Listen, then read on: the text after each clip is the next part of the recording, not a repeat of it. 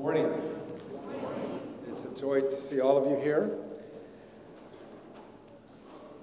If you ever have the opportunity to visit the Holy Lands, uh, and I mean the broader biblical possibilities of Holy Lands, of course, you should opt for going to Israel.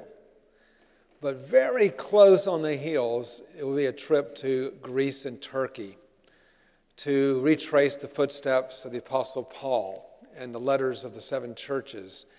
Uh, in 1999, my wife and I had the privilege of going to Greece and Turkey to retrace the footsteps of the Apostle Paul when I was on faculty at Gordon Conwell in those days. And as part of that uh, tour, we, we visited, of course, all of Paul's journeys, but also we visited the seven sites of the seven churches. And we were at Smyrna and uh, I was traveling with, among others, but Dr. Greg Beale, who is a well known New Testament uh, scholar, and he had just published his massive tome, and I do mean tome, on the book of Revelation. We jokingly said it served as both a commentary and a book, a doorstopper. It was so big.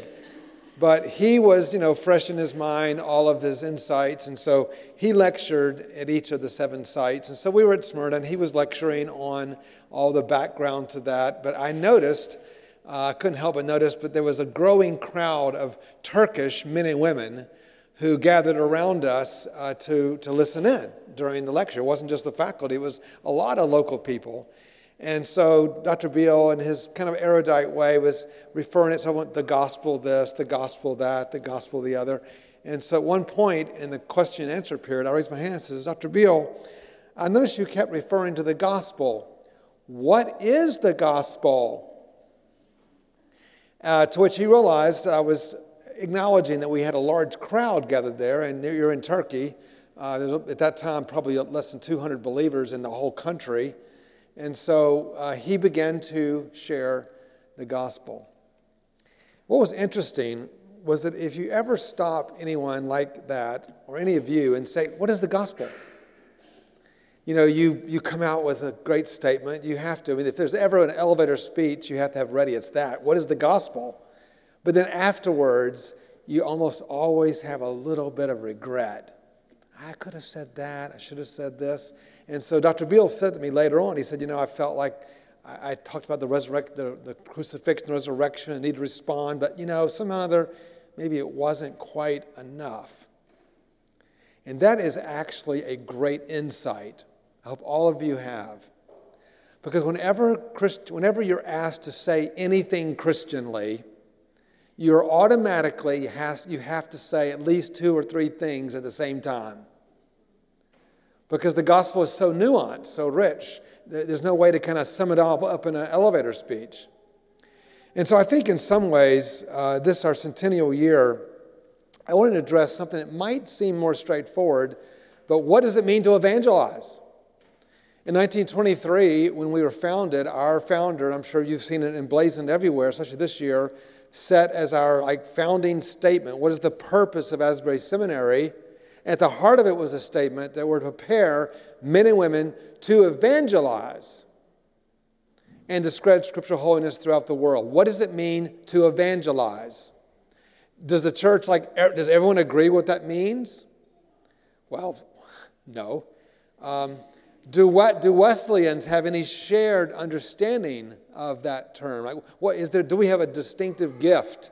When we say evangelize, we mean this or we add this to it? I, I, think that's a really important question. What does it mean to share the gospel, share the good news, the evangel? I have read, like you have, I'm sure, many books. At this point in the semester, you've read a lot of books. But I don't know if you've read uh, Jim Peterson's Living Proof while you're here, or Michael Green's Evangelism in the Early Church, or Rodney Stark's uh, Rise of Christianity. There's many others, but there's quite a few books have tried to get at this question. When the early church talked about evangelism and sharing the gospel, what did it mean? And there are 11 examples in the New Testament where the gospel is shared by Peter, Stephen, or Paul in public settings. We have five really important prayers that pertain to evangelism in the New Testament, not to mention other texts that are important. And then we have quite a few personal encounters of the gospel where someone shares the gospel with someone pretty much individually Nicodemus, Samaritan woman, the rich young ruler, Levi and his friends, Nathanael, the Ethiopian eunuch, Cornelius, uh, Paul and Silas's jailers in Philippi, Paul to Felix, Paul to Agrippa. You, you get the point. A lot of this, and you can learn a lot from all of this.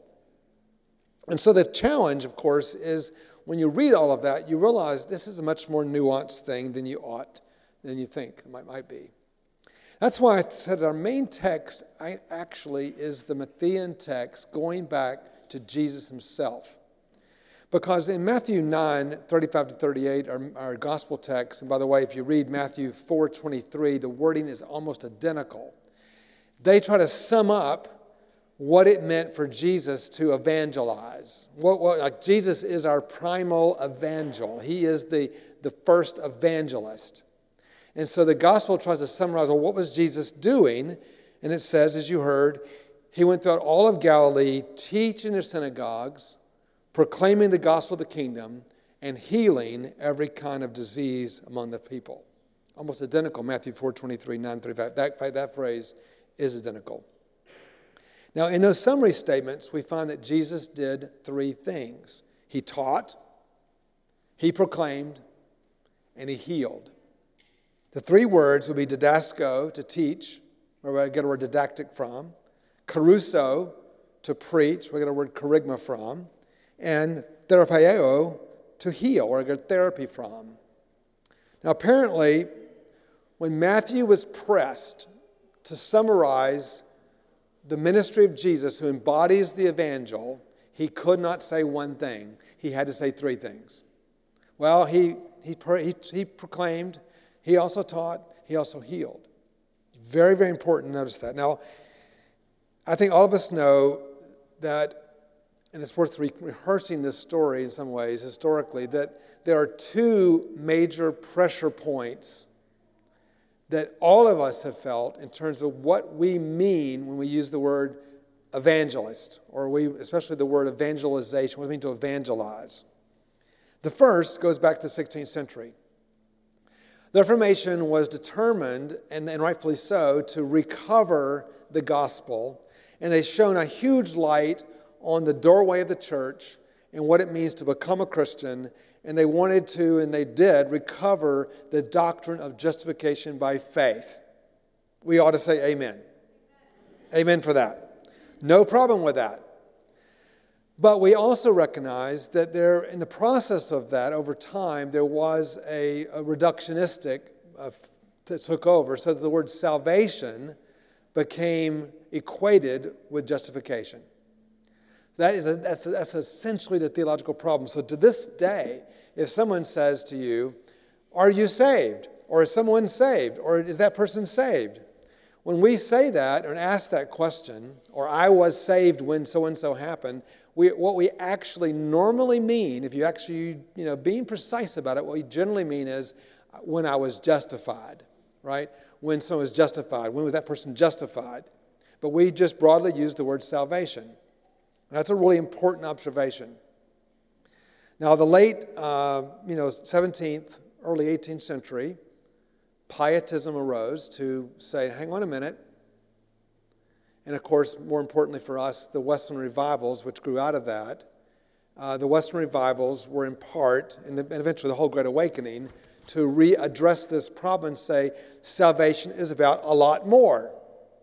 And as you know, when you look back on, look at the New Testament, and you look at every reference to the book of sal- uh, the use of salvation in the New Testament, you find, amazingly, that you have to say three things. Salvation does look back at justification. It also looks straight on at our ongoing sanctification, and it looks forward someday to our ultimate glorification and union with Christ. So, in other, in other words, to even talk about salvation, you have to end up saying three things. You can't simply say one thing, and that is essentially uh, the problem. Now, that problem gets further, uh, in some ways, churned through and, and intensified in the modern period. Because we live in a period which wanted to reduce everything and simplify it for mass consumption and mass understanding. So there was more of attempt to say, okay, what was the gospel? Let's clarify the, the let's clarify what exactly is at its core of its core, and let's produce the four spiritual laws. Now let me say, I would never speak against the four spiritual laws.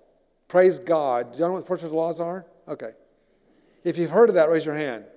Okay, whew, that's worded. They're like, the four what? But there was a time when it was a thing. Okay, that, okay this is the gospel right here, the four spiritual laws. Or a Billy Graham crusade.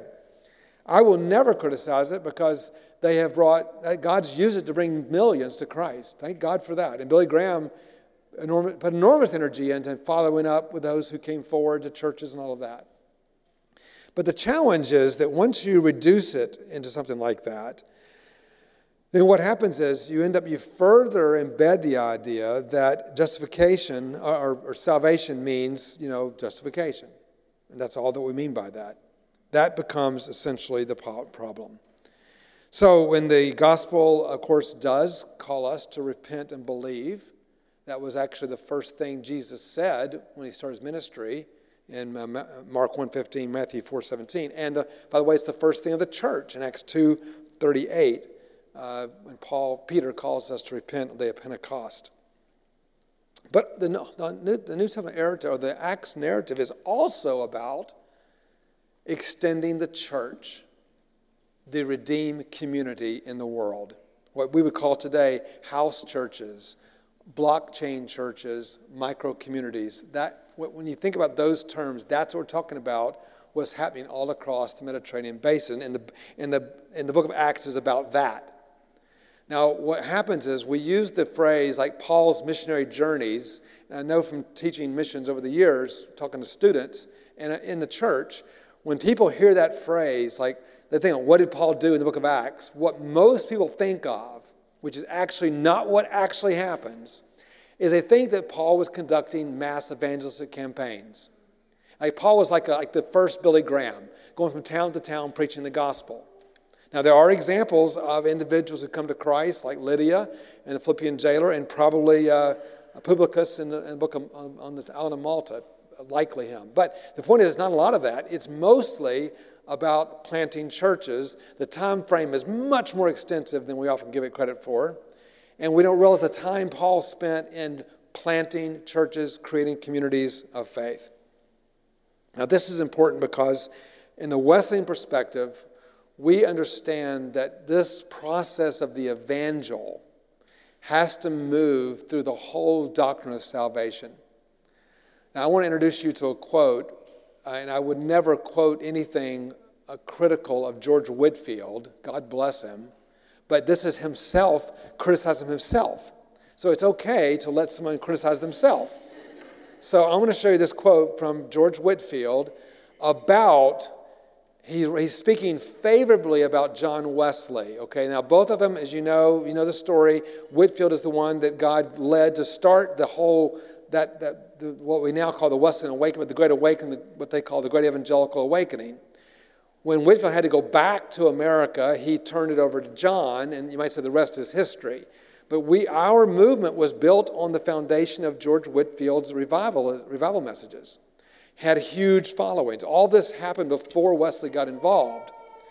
But at the end of their ministry, after all of that, George Whitefield says this My brother Wesley acted wisely. The souls that were awakened under his ministry, he joined into societies and thus preserved the fruit of his labor.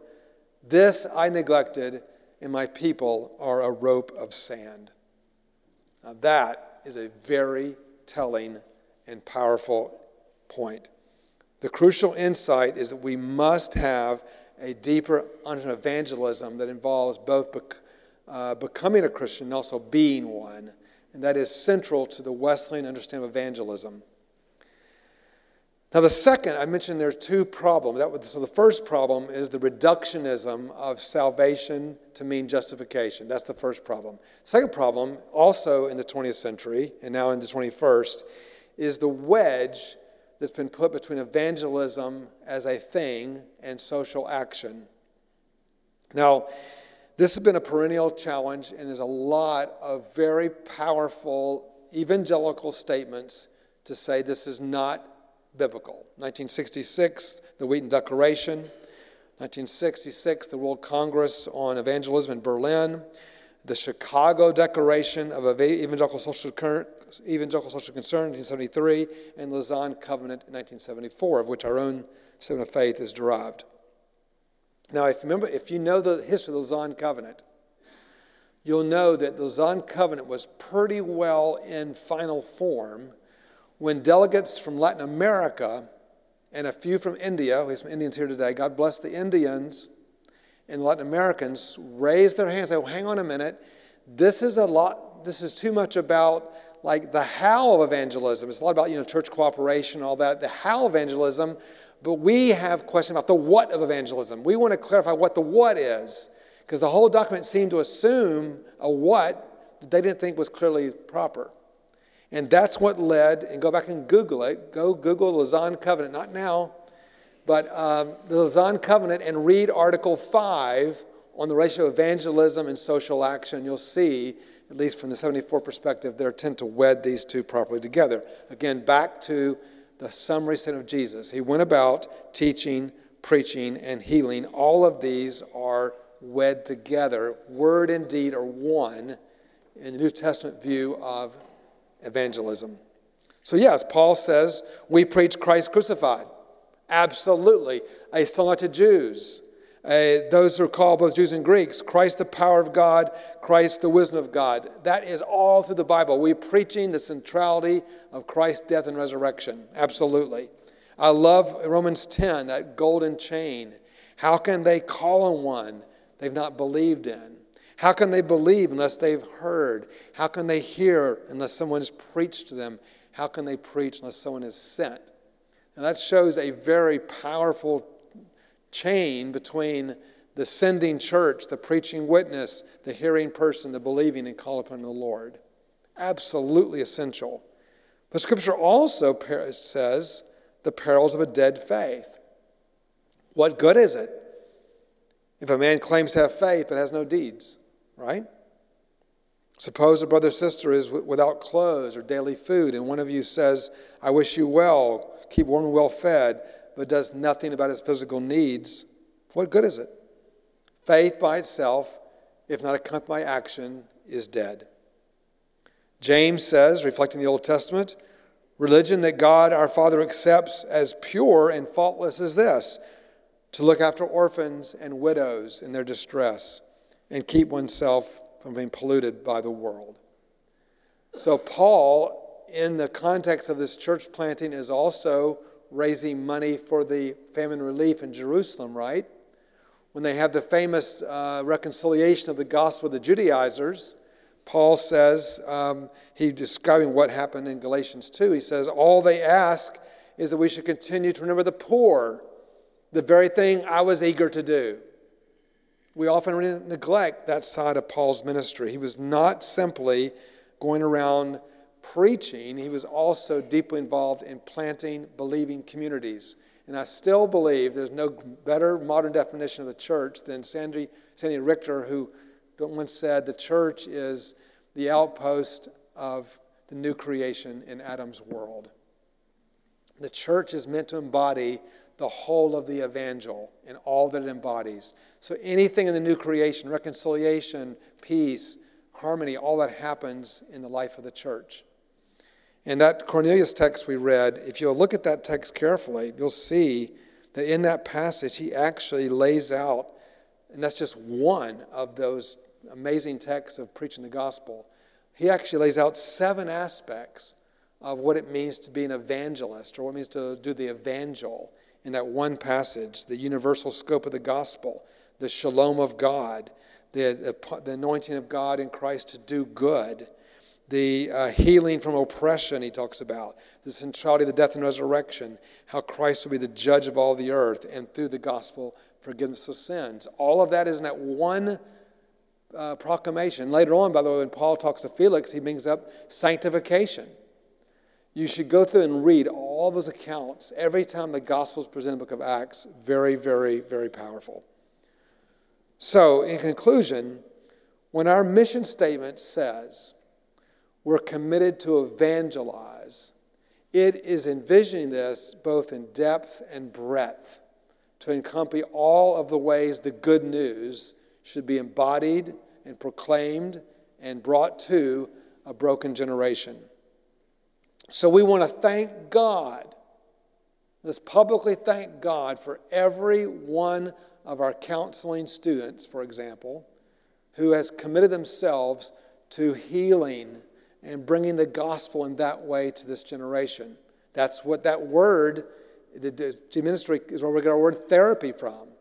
That's what they're doing. They are bringing healing to people. We thank God for evangelist. And the word evangelist, unlike the word, just a general word, what does it mean to you know, bring to, to evangelize? There is a particular office of evangelist, people who are called to show people the doorway of the church and of Christ. Praise God for those committed to doing that in our midst. We praise God for future pastors who will leave this place and go out and to disciple and nurture actual communities of faith. I just spent the whole weekend in South Carolina. By the way, all of South Carolina gives you greetings. They kept saying greetings. But I had a wonderful time in South Carolina, and the pastor there, God bless him, uh, so committed to seeing his people grow and to mature in the faith. These are, these are great gifts of God. I thank, praise God for those who are committed to the work of racial reconciliation in a broken world. Praise God. It's a form of preaching the gospel. The gospel reconciles people. Praise God for that. We thank God for those who have heart to work among refugees. Think about the people who are, are, are have no hope, no help, no one to stand beside them unless you stand beside them and embody the life of Christ next to them. We thank God for those who stand in pulpits and preach the Word of God and preach the power of the death and resurrection of Christ in pulpits all across America, in the world. We thank God for those who spend their ministries feeding the poor, housing the homeless, working for social justice and the disenfranchised. All of that is essential to the gospel. We thank God for those who are committed not only to seeking justice, but also dismantling structures of evil in our world. It is wrong to think that sin is only personal. Sin likes to invade everything. Sin is very happy to invade structures of society as well as individuals. Sin wants to destroy everything. And so the gospel is seeking to build, rebuild what it means to have reconciled communities and systems that work for justice, kindness, and compassion. Those biblical words in the Old Testament, mishpat and chesed and chamim, these are not things that are left behind when we come to the New Testament. It's part of the heart of God.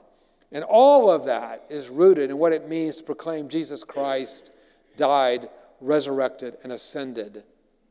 And so part of, I think, your ministry is to, to re envision and re, empower the full scope and power of what it means to evangelize in the world.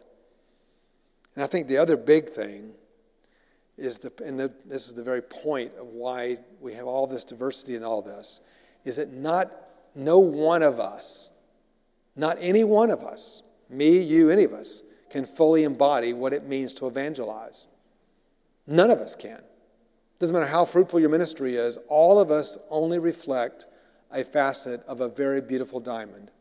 And only together, by working together and honoring each other's ministries, honoring each other's callings here, learning to appreciate everyone's calling here, can together we fully evangelize the world through the ministries that God sends from this place.